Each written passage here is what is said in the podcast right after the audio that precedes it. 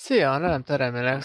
És megkaptam azt a kérdést tőletek, hogy lehet-e egyáltalán diét alatt befőtetni, illetve savanyúságot, és ha igen, akkor miért és miért? Nos, sokan leginkább azért nem esznek befőtteket, mert egyszerűen azt hiszik, hogy a cukortartalmuk miatt nem lehet enni diét alatt.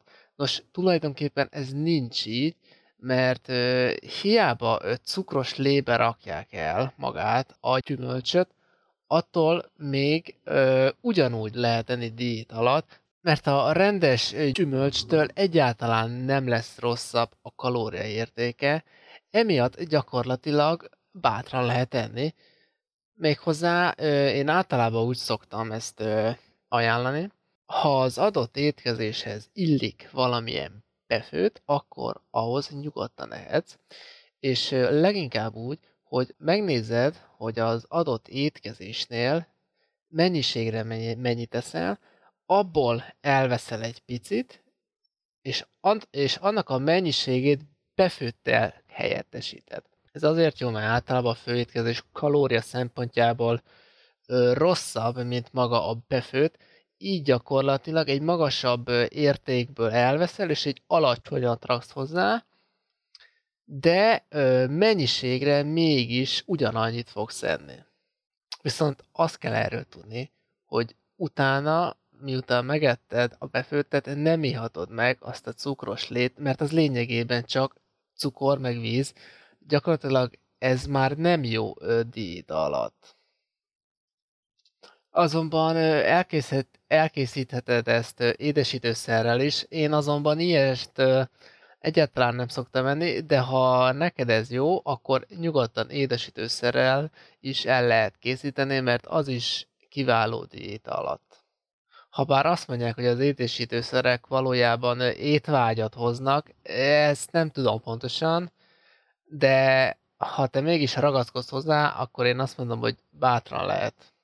Na már most, ha nem szereted a befőteket, akkor még mindig ehetsz savanyúságot, amit úgy szintén nagyon ajánlok, sőt, még talán jobban is, mint az előzőt, ugyanis a savanyúságban még kevesebb kalória van, ami fogyás szempontjából eszméletlen jó. Ha egy picit számszerűsíteni is akarnám, akkor a savanyúságban körülbelül minimum fele, de leginkább harmad annyi kalória van, mint egy hagyományos befődben, ami szerintem eszméletlen jó, és bátran ajánlom, hogy amihez csak tudod, nyugodtan eheted.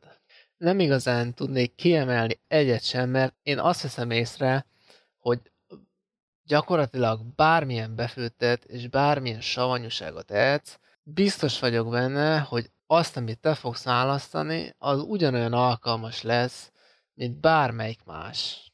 Azt még szerintem neked nem mondtam, hogy valójában miért is olyan jó a befőtt meg a savanyúság, annak ellenére, hogy kevés benne a kalória, és a válasz gyakorlatilag az, hogy rengeteg víz van benne. Azért jó a gyümölcs meg a zöldség, mert gyakorlatilag rengeteg víz van benne, ami nem tartalmaz kalóriát, így bármennyit ehetsz belőle. Úgyhogy a legközelebb étkezésnél egyszerűen vegyél a polcról te is egy befőtet vagy savanyúságot, bontsd meg, sidd el, hosszú távon meg fogja hálálni neked. Nyáron pedig, ha lehetőséged van, egyszerűen ragjál be bármit, amit szeretsz, amit úgy gondolod, hogy jó lesz egész évben, és szeretni fogod.